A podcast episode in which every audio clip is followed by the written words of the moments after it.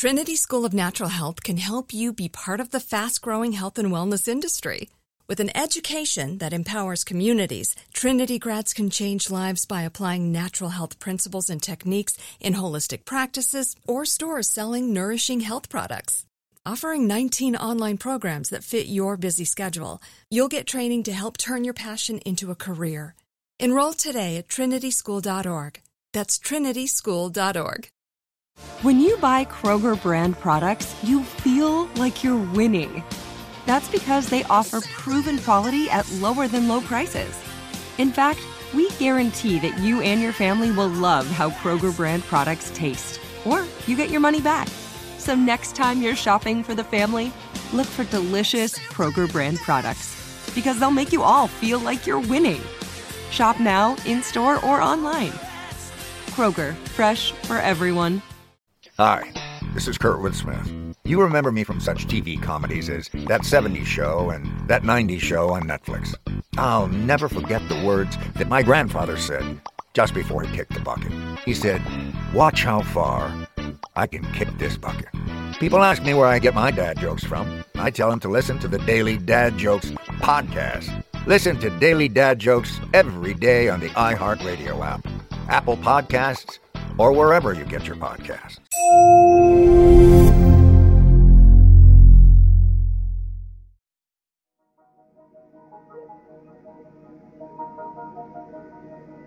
Can you name this TV show? On the width of the burn and the pinpoint detail and the fuel, I've narrowed down what our suspect's using to burn the tags off. A blowtorch? Yeah, burns are small, precise, just like what you get with compact torches used in dental labs. It's CSI Crime Scene Investigation, a CBS crime drama featuring a team of investigators solving crimes by analyzing the physical evidence. See, once it dried, the pattern revealed itself. You see this discoloration right here? Looks like the tread from a boot. What I initially thought was a V is actually a W. And that's the logo for Woodridge hunting boots. They look at things like bloodstain patterns, footprints, and bullet casings. The original show launched in 2000. Then came the spin offs, inspiring still more shows that dig into forensic science Bones, NCIS, Dexter, the list is long. These crime scene procedurals, they're fun. They make investigations digestible, engaging. Millions watch them. But these shows also propel the idea that forensic science is precise in proving guilt or innocence. It's called the CSI effect. The CSI effect, from a defense attorney's perspective, is, is that in shows like that, they depict forensic evidence as infallible and that it's quick, it's fast, and they do it in a half an hour and they wrap it all up, right? And that jurors come into, lay jurors come into a criminal case with the expectation that forensic evidence can conceivably do that. That's Chris Fabricant. I'm the director of strategic litigation at the Innocence Project in New York, and I am the author of Junk Science and the American Criminal Justice System. CSI and shows like it give jurors a false sense of security that forensic science methods are totally accurate, that expert testimony from CSI analysts is infallible. Studies show that juries put an outsized amount of trust in the testimony of experts. But as we'll discuss in this podcast, forensic science methods and the expert testimony that shares that evidence with juries can both be flawed. It's an issue that has serious consequences. CSI, it's all crap. That's Keith Harward, one of several people you'll meet in this series who was wrongly convicted based on forensic evidence that turned out to be wrong.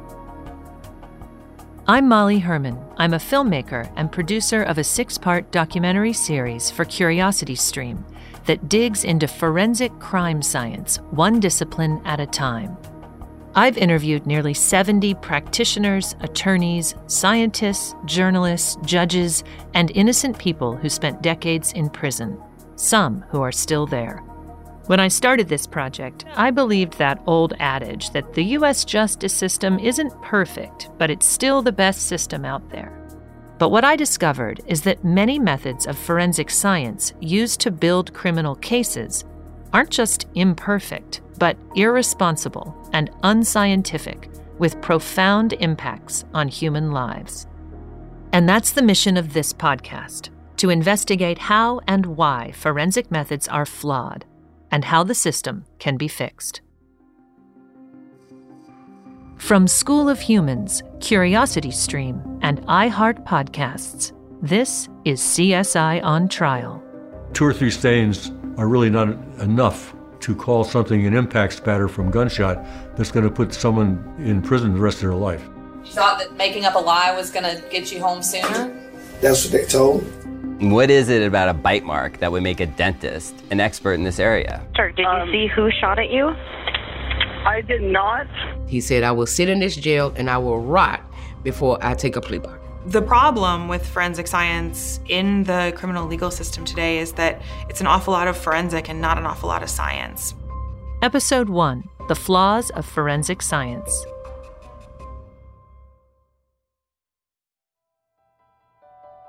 Popular television has made forensic science famous.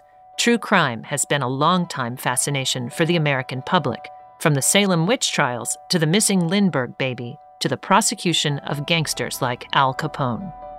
Al Capone goes to jail. The federal government strikes its first telling blow at the underworld by convicting public enemy number one on income tax frauds.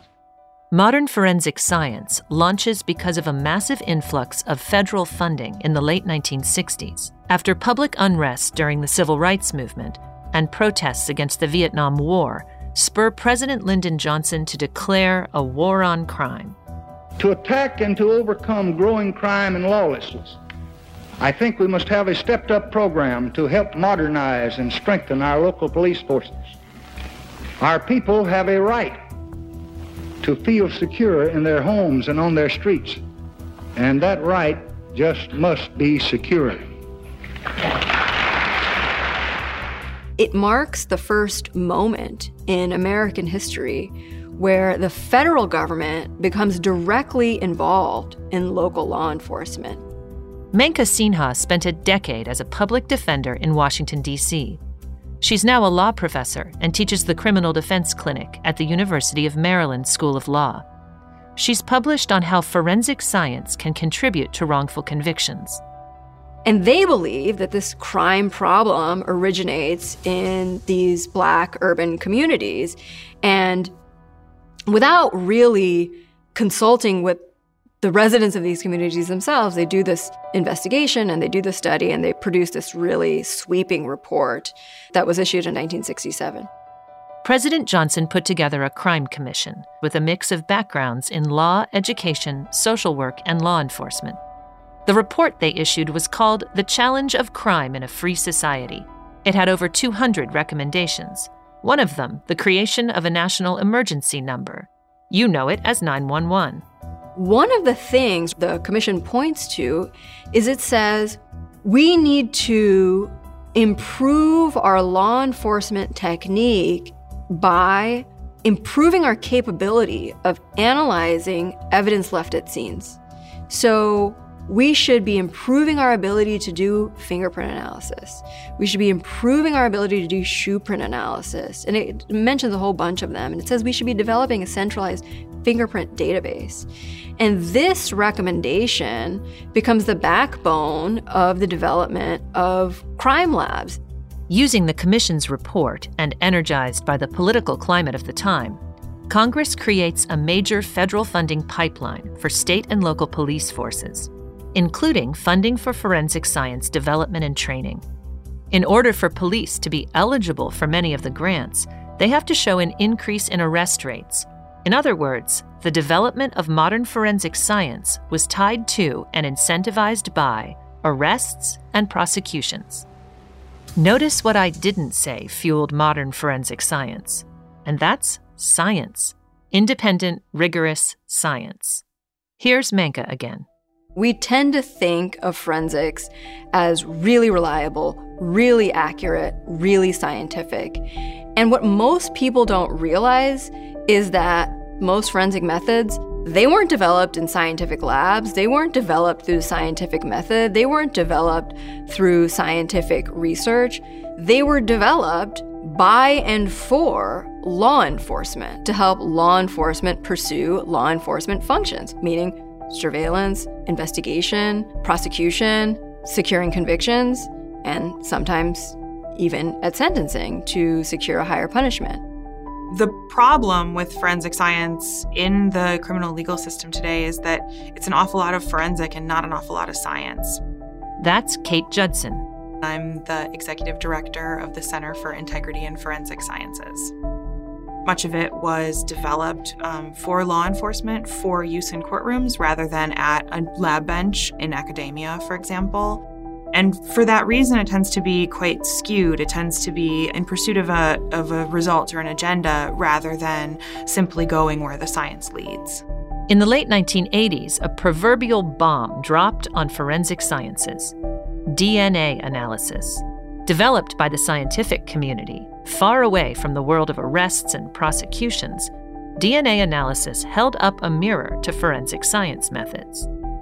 My name's Julia Leighton. I'm the former general counsel for the DC Public Defender Service, but I've been retired for several years now. When I went to law school, most of the forensic disciplines that had been admitted for decades. So in the 1980s, when I started practicing, we weren't challenging the evidence. We weren't even looking very closely at the evidence.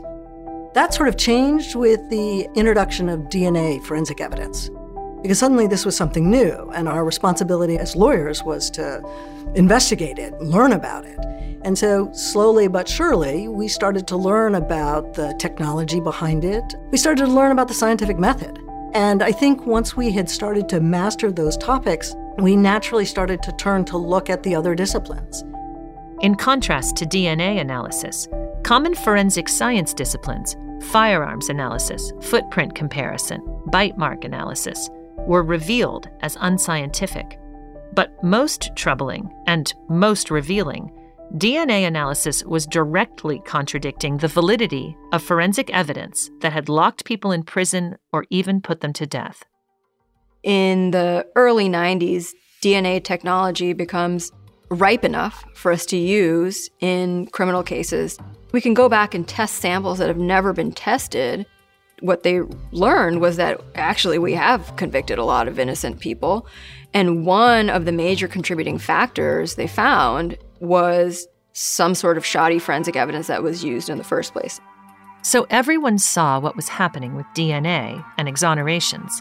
And there was a huge change in the way we developed and used forensic science, right? Well, no. It turns out there were more powerful forces than science and truth at play. It was a very impressive set of expertise in this committee, and their report was really damning. And so for us, it was like finally somebody's opened the door, opened Pandora's box about how little research, how little foundational, empirical, scientifically valid research has been done. And we thought we were going to go forth and, and have a sea change, and we were wrong.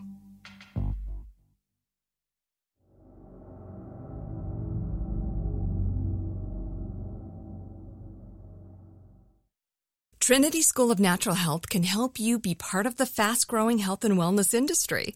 With an education that empowers communities, Trinity grads can change lives by applying natural health principles and techniques in holistic practices or stores selling nourishing health products. Offering 19 online programs that fit your busy schedule, you'll get training to help turn your passion into a career. Enroll today at trinityschool.org. That's trinityschool.org.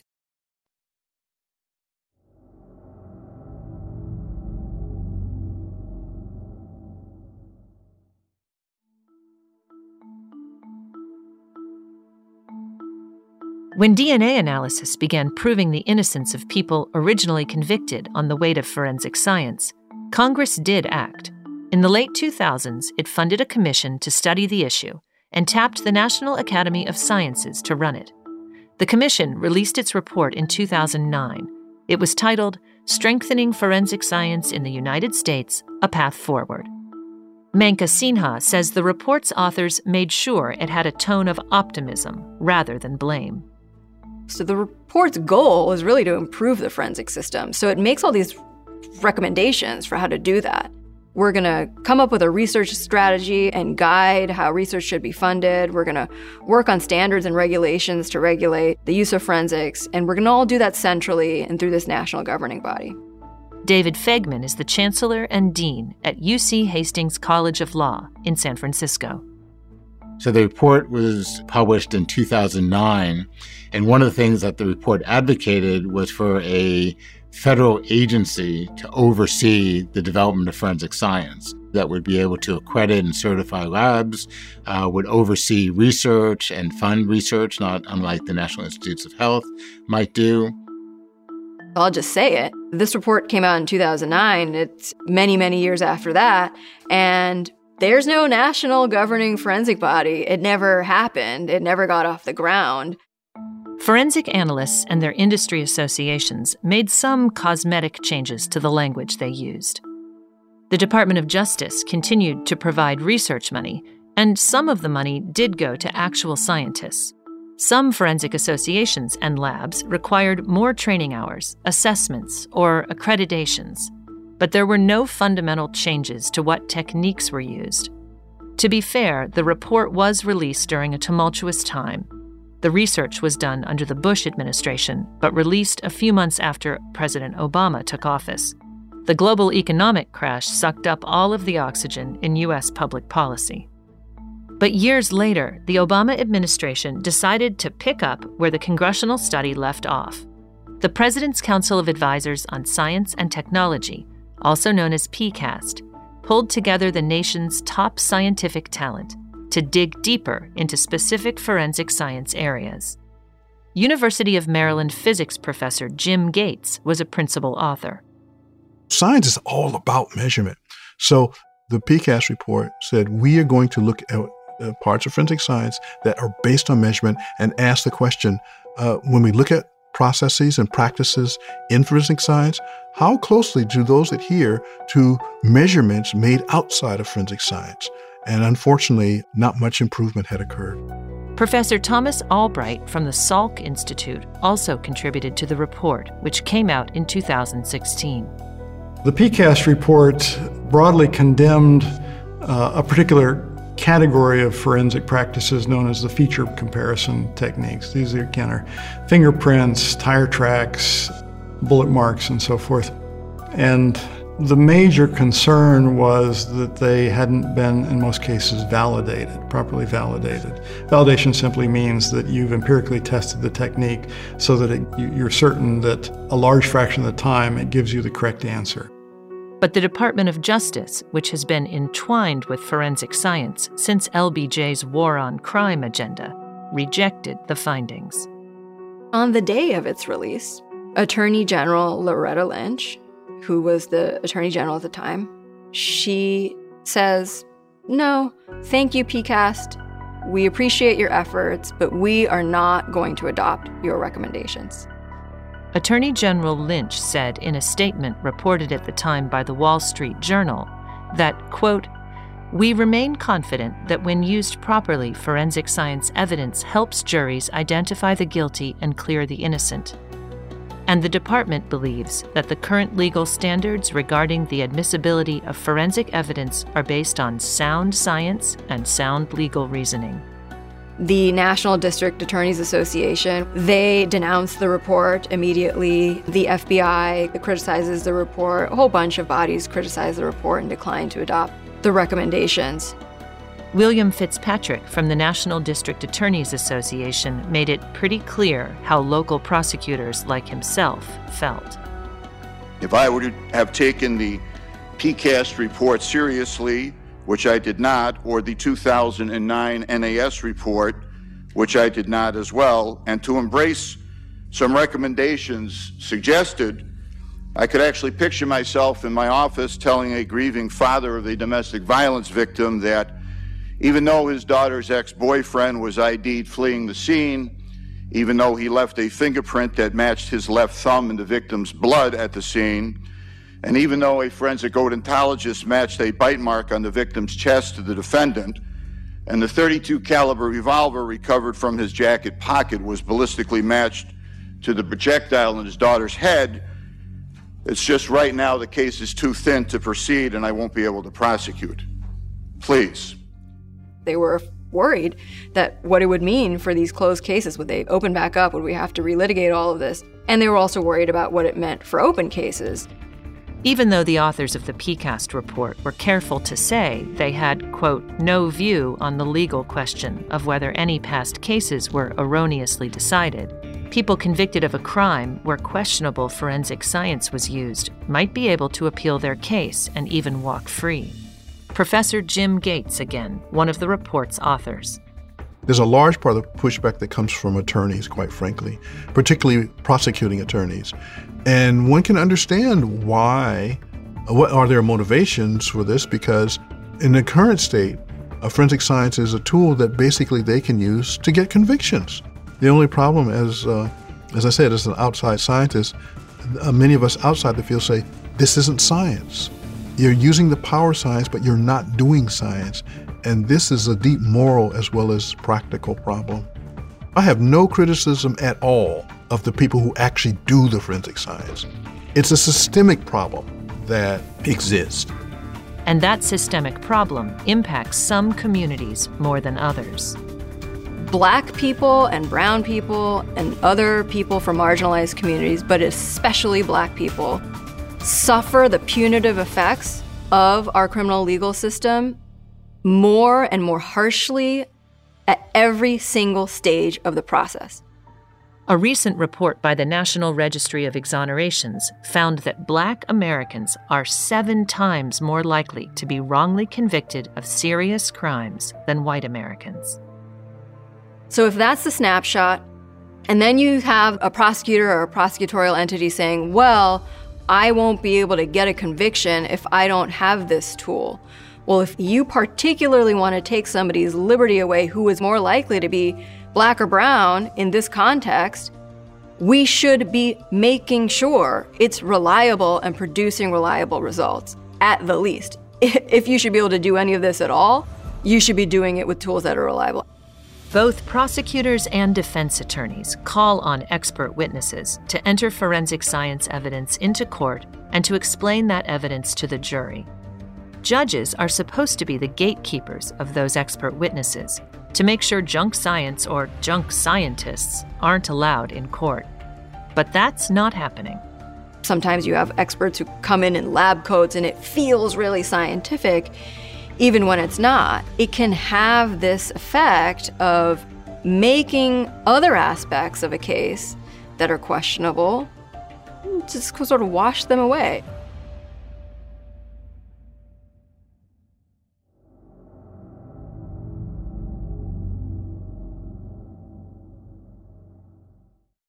Trinity School of Natural Health can help you be part of the fast growing health and wellness industry. With an education that empowers communities, Trinity grads can change lives by applying natural health principles and techniques in holistic practices or stores selling nourishing health products. Offering 19 online programs that fit your busy schedule, you'll get training to help turn your passion into a career. Enroll today at trinityschool.org. That's trinityschool.org.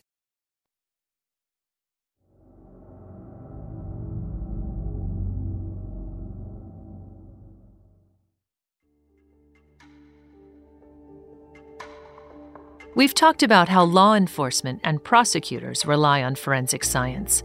But what about judges? How do they fit in? A critical Supreme Court ruling in 1993 set a standard on evidence judges are supposed to follow. Here's David Faigman again. He specializes in the use of scientific research and legal decision making. And then you had in 1993 the United States Supreme Court decided what is now a landmark case, Daubert versus Merrell Dow Pharmaceuticals. And what the U.S. Supreme Court said was that judges, under the federal rules of evidence, had to be gatekeepers and they had to look at the underlying methods and principles for scientific evidence that's being offered in court. It's called the Daubert Standard, after the court case that established it. So, what happened in the early 90s is courts started looking at what the data actually were, what the methods that were being used, and they realized that there wasn't much there. And a good example of that is handwriting. In the handwriting area, courts started asking, well, where are the data? And the forensic scientists basically said, well, we don't have data, we don't have studies, but we know we can do it because we've been doing it for 25 years. So trust us. And judges said, well, under the Daubert rule, you have to tell us the statistics. You have to give us the research studies. They have to be peer reviewed in, in mainstream scientific journals. And these experts started saying, we don't have any of that. And judges, I think, were surprised. Through pretrial evidentiary hearings, judges are supposed to evaluate the forensic science and rule on whether or not a jury should hear it. What people forget is that judges are human beings subject to the same kind of cognitive pressures that other people are. This is Nancy Gertner. I was a criminal defense lawyer and a civil rights lawyer for 24 years, and I was on the bench, the federal bench, for 17. And now I teach, I write, I do some litigation. I'm sort of a gadfly in lots of areas. When judges are asked to decide on these issues, they often fall back on established precedent. If forensic evidence has been admitted over the years and in an unchallenged way, then there's precedent for it. And a judge, a trial judge, knows that allowing it in is consistent with the precedent. It enforces this feedback loop that keeps us from critically examining forensic evidence. Overruling that precedent is rare because it's a big deal. A ruling like that is like a rock thrown in a pond. It can send ripples system wide. So judges will often let the evidence and the expert witness in. And then the chances are that if you let in evidence like this, you'll be affirmed. You will be affirmed on appeal.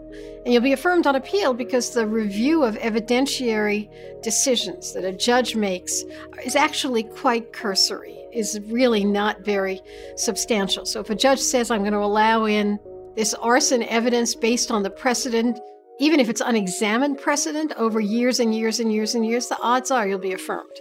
And I think that that kept lawyers from raising the issues. It's good for the system to have standards of some threshold reliability. And the, and the irony or the, or the tragedy is on the civil side, the courts are pretty good at restricting what comes in. And it's really been on the criminal side and the forensic side that it's been a, a much steeper hill to climb. So that means on the criminal side, Juries, not judges, are often weighing forensic evidence. The judge will say, Well, I'll err on the side of let the jury decide.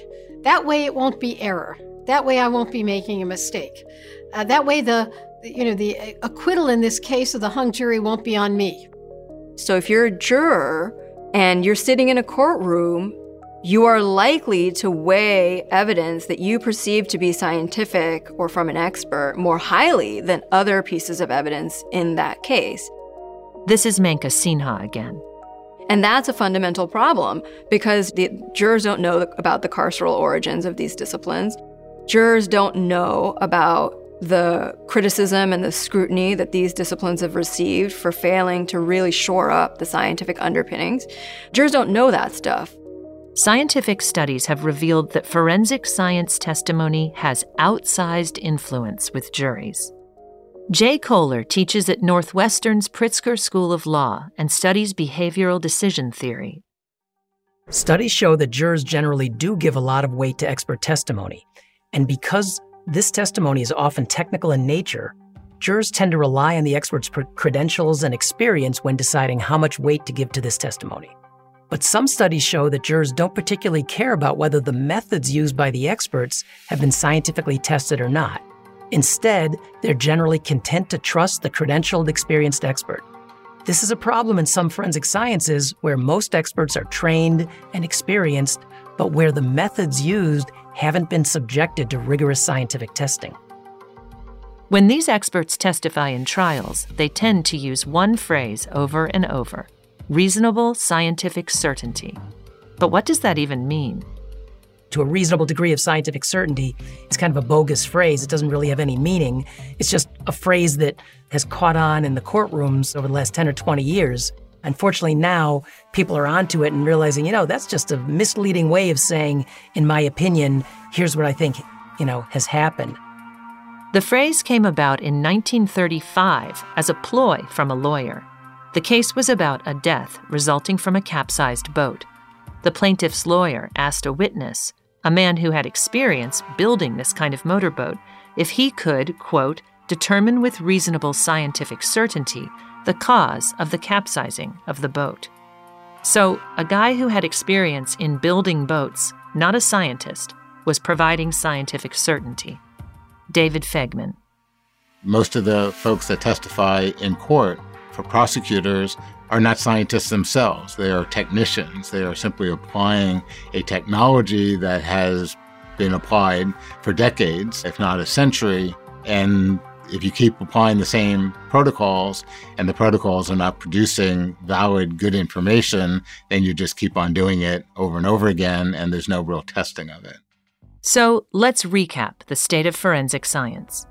Many of the methods we're all familiar with from popular TV shows like CSI are used in crime labs and presented in courtrooms all across the country without ever having been subject to scientific validation. That means there is no proof the methods work. And then DNA comes along and starts proving that some people, who you'll hear from in this podcast, whose convictions were based on CSI evidence, are actually innocent. The wider consequences of those exonerations is, of course, that the CSI evidence, therefore, had to be wrong.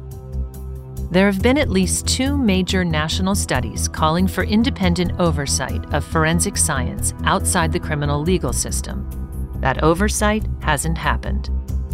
Meanwhile, the Supreme Court says judges are supposed to play a key role in keeping bad science out of the courtroom.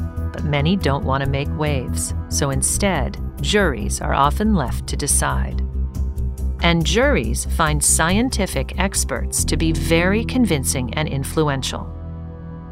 Sometimes, when my kids were little, we'd resolve a conflict in family court. Each kid could make their case, and then the judge, me, would rule, and everyone had to agree to abide by the ruling. I think I mostly got it right, but even if someone felt wronged, it was better than fighting it out in the backyard, and hopefully they knew I was trying. That's sort of how I thought the justice system worked. Sure, a few eggs might get broken, but generally it's better than the alternative. But no amount of fair mindedness really matters if the basic tools a decision is based on are flawed. So if the S in CSI isn't verified science, where does that leave things? How should we view forensic science? Here's what former public defender Julia Leighton thinks. Forensics is a high risk industry. It's no different than medicine and aviation.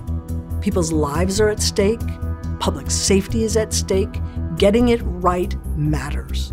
And we should be treating it as a high risk industry. We should be regulating it, we should be investing in it, and we should be overseeing it. So think about that. Think about sitting on a plane with your family, about to take off for a long flight. You might be afraid of flying, but logic tells you it's safe because the FAA, the air traffic controllers, the airline, the pilot, and the crew have all checked the data. The plane couldn't even be in service if it wasn't safe. Think about picking up your medication from the pharmacist. Do you pause before swallowing a pill to consider whether or not the pharmaceutical company was on the ball when they developed it? Or do you assume it's safe because the industry is regulated? Now, what's being done to protect you or a loved one from junk forensic science? We now have 400 public crime labs operating across the U.S., along with countless private contractors. In the coming episodes of this podcast, we will dive into specific methods like bite marks, bloodstain pattern analysis, and footprints. We'll explain the history behind the method, how it's practiced, and how reliable it really is. Kate Judson wants us to keep in mind that most people that walk into a courtroom are doing it with the best of intentions to find justice for a victim. I think that the majority of people who contribute to bad science coming into the courtroom are doing so because they're really trying to be right. I mean, they want the right result. They want to make sure that guilty people go to prison and innocent people go free. And they just are working within a system that doesn't have the quality assurances it should have. On the next episode of CSI on Trial. What is it about a bite mark that would make a dentist an expert in this area?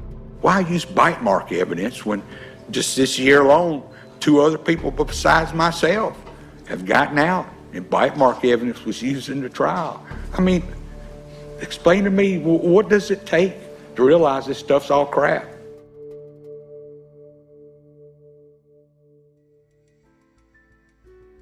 CSI on Trial is a co production of iHeart Podcasts and School of Humans.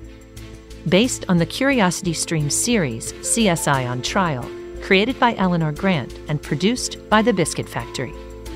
You can watch all six episodes of the video series right now at curiositystream.com. This episode is hosted and written by me, Molly Hermann, and researched by Katie Dunn and myself. Our producer is Miranda Hawkins. Jessica Metzger is the senior producer.